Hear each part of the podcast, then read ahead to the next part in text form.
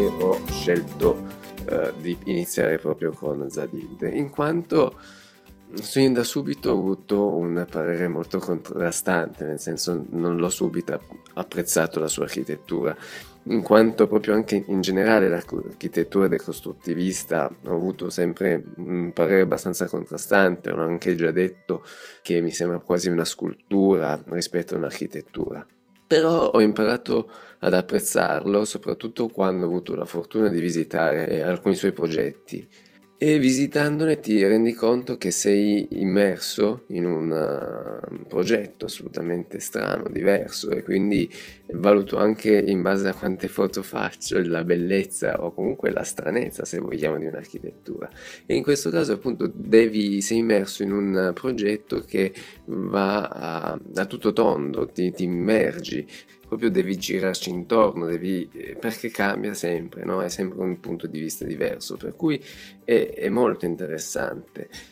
E oltre al fatto che l'ho sempre vista poco pratica come architettura, no? con queste forme non convenzionali. In realtà una volta vissuta, vedi questa architettura, ti rendi conto che sono comunque architetti importanti che non sottovalutano appunto la praticità di un'architettura, la funzionalità. E anche e soprattutto mi viene in mente l'edificio So di Pechino che ha una parte centrale con delle fontane, cioè molto bello e, e c'erano proprio bambini che giocavano, gli anziani che si riposavano all'ombra eh, di, di, queste strutture, che c'era appunto un connubio stranissimo tra la gente o bambini che lavoravano su una, in un'architettura così particolare, per cui ti rendi conto che proprio c'è anche uno studio del, per la socialità, in quel caso dico, non, non sempre però, c'è uno studio tutto tondo dell'architettura che non riguarda solo la forma, ma chi ci vive, la funzionalità eh, e quindi anche alla fine anche l'estetica. Quando ah, principalmente l'estetica mi sembrava la cosa principale, cosa più importante, ovviamente non è da sottovalutare, ma vivendo questa architettura ti rendi anche conto che tutti gli aspetti dell'architettura, della funzionalità, della convivialità, del vabbè, non sto a delinkare tutto, comunque vengono presi in considerazione.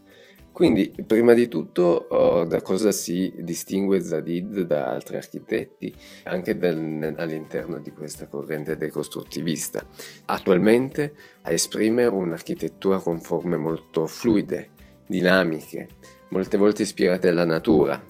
quindi molte, eh, molte volte, non dico sempre, perché inizialmente ha o anche adesso che comunque lo studio sta continuando, nonostante lei purtroppo sia deceduta nel 2016 all'età di 65 anni. Ma come ho detto lo studio sta andando avanti e c'è Patrick Schumacher che era già un partner eh, dello studio che appunto sta portando avanti attualmente lo studio che porta avanti appunto tutta l'idea, tutta la filosofia volendo, lo stile architettonico che ha introdotto Zadid. Ehm, nei primi anni, appunto, come dicevo, che era caratterizzata dalla frammentazione di linee rette, spezzate, spigolose, perché era comunque influenzata, seguiva l'influenza del linguaggio del suprematismo, che è una corrente artistica degli anni venti, nell'arte russa degli anni venti. E quindi dicevo, ha iniziato con delle forme mm, anche più spigolose, più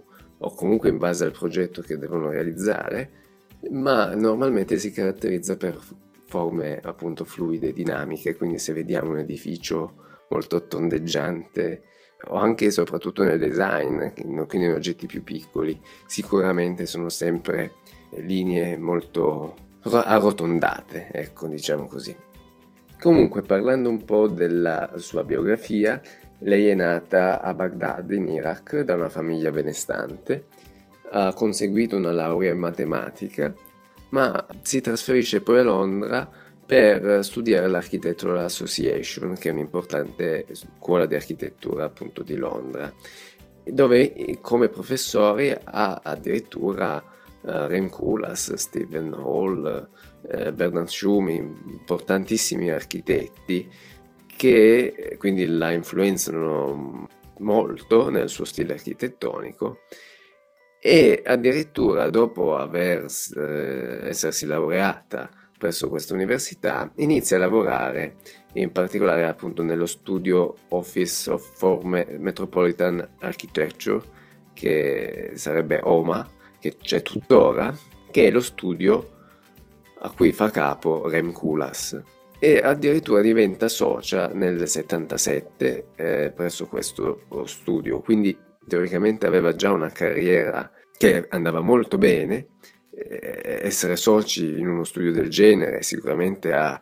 grosse gratificazioni sia dal punto di vista progettuale ma immagino anche economico. E nonostante questo nel 1980 fonda il suo studio con la sede a Londra e difatti lei è irachena ma viene, viene, sempre detto, scritto, naturalizzata inglese, appunto perché tutta la sua carriera, poi la maggioranza della sua carriera la passa a Londra.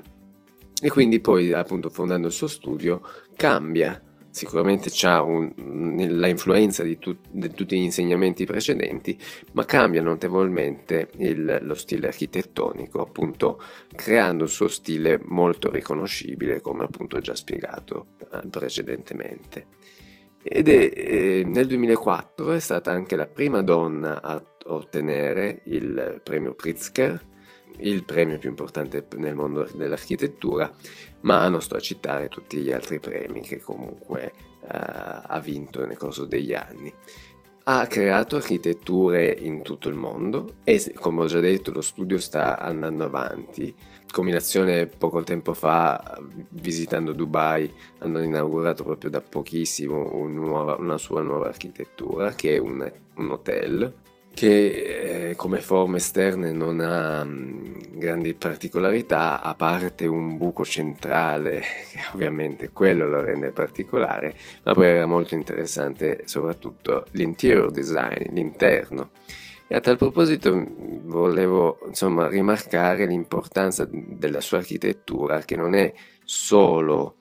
eh, una forma esterna, ma in quanto queste forme molto particolari deve corrispondere, deve insomma progettare anche l'interno, perché ovviamente un mobile mm, difficilmente lo puoi mettere su una parete storta, facendo un esempio, e quindi molte volte viene associato tutto il lavoro dell'interior design, seguendo sempre un comune stile architettonico che dal, dal disegno del prodotto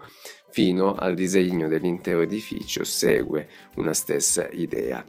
Quindi ho detto, insomma, veramente progettato in tutto il mondo, e, ma mi concentro, insomma, per quanto ci riguarda in Italia, perché comunque ha progettato abbastanza, considerando il costo delle sue architetture e appunto la complessità, anche appunto perché in Italia, anche per quanto riguarda la burocrazia e, e, tutto quanto, insomma, la vedo sempre molto complessa per queste grandi firme dell'architettura progettare in Italia, ma nonostante questo, anche in Italia è riuscita a progettare abbastanza. Per esempio, è importante il museo del um, il Maxi, il museo del XX secolo di Roma, poi ha progettato anche delle residenze e il grattacielo da poco concluso della City Life a Milano, Messner Mountain Museum nelle Dolomiti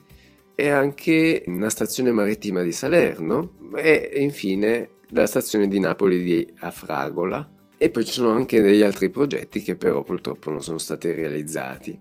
E ovviamente tutti quanti sono caratterizzati da disegni molto particolari, molto mm, vistosi se vogliamo dire, e caratterizzati da queste sue forme molto fluide, dinamiche, curve, non convenzionali. Un'altra cosa da sottolineare è che la mm, sua architettura, questo tipo di architettura, non poteva essere messa in atto se non grazie alle nuove tecnologie nuove tecnologie che riguardano sia il modo di costruire, quindi tecniche costruttive, dai materiali anche impiegati, che anche e soprattutto da una progettazione fatta al computer. Era inimmaginabile o comunque molto difficile progettare a quando si progettava su carta, proprio per gestire delle forme così complesse che normalmente vengono impiegate delle strutture molto complicate, molto complesse, molte volte con travi reticolari metalliche o anche attraverso l'uso del cemento armato proprio per poter creare delle forme fluide, plastiche o per l'interior design molte volte materiali plastici o metallici che appunto possono essere modellati a piacimento. E quindi è molto importante quella parte tecnologica, magari a volte ho collaborato anche con aziende per creare e sperimentare addirittura nuovi materiali. E appunto leggevo eh, come addirittura insieme a, alla collaborazione con i Italcementi ha realizzato una, un cemento trasparente che è stato applicato al Maxi di Roma o al padiglione italiano dell'Expo di Shanghai. Questo è un esempio appunto proprio per eh, continuare questa ricerca eh, nei, sui materiali sulle tecniche e anche dal, dal punto di vista che rimarco che è importante software per computer per costruire e gestire dei progetti così complicati, così complessi. Quindi per concludere se vogliamo riconoscere un'architettura di Zadid e ci troviamo di fronte a un edificio con forme non convenzionali, fluide, dinamiche, curve, facilmente potrebbe essere appunto un'architettura di Zadid. Con questo penso di aver fatto una panoramica generale, alla prossima, ciao!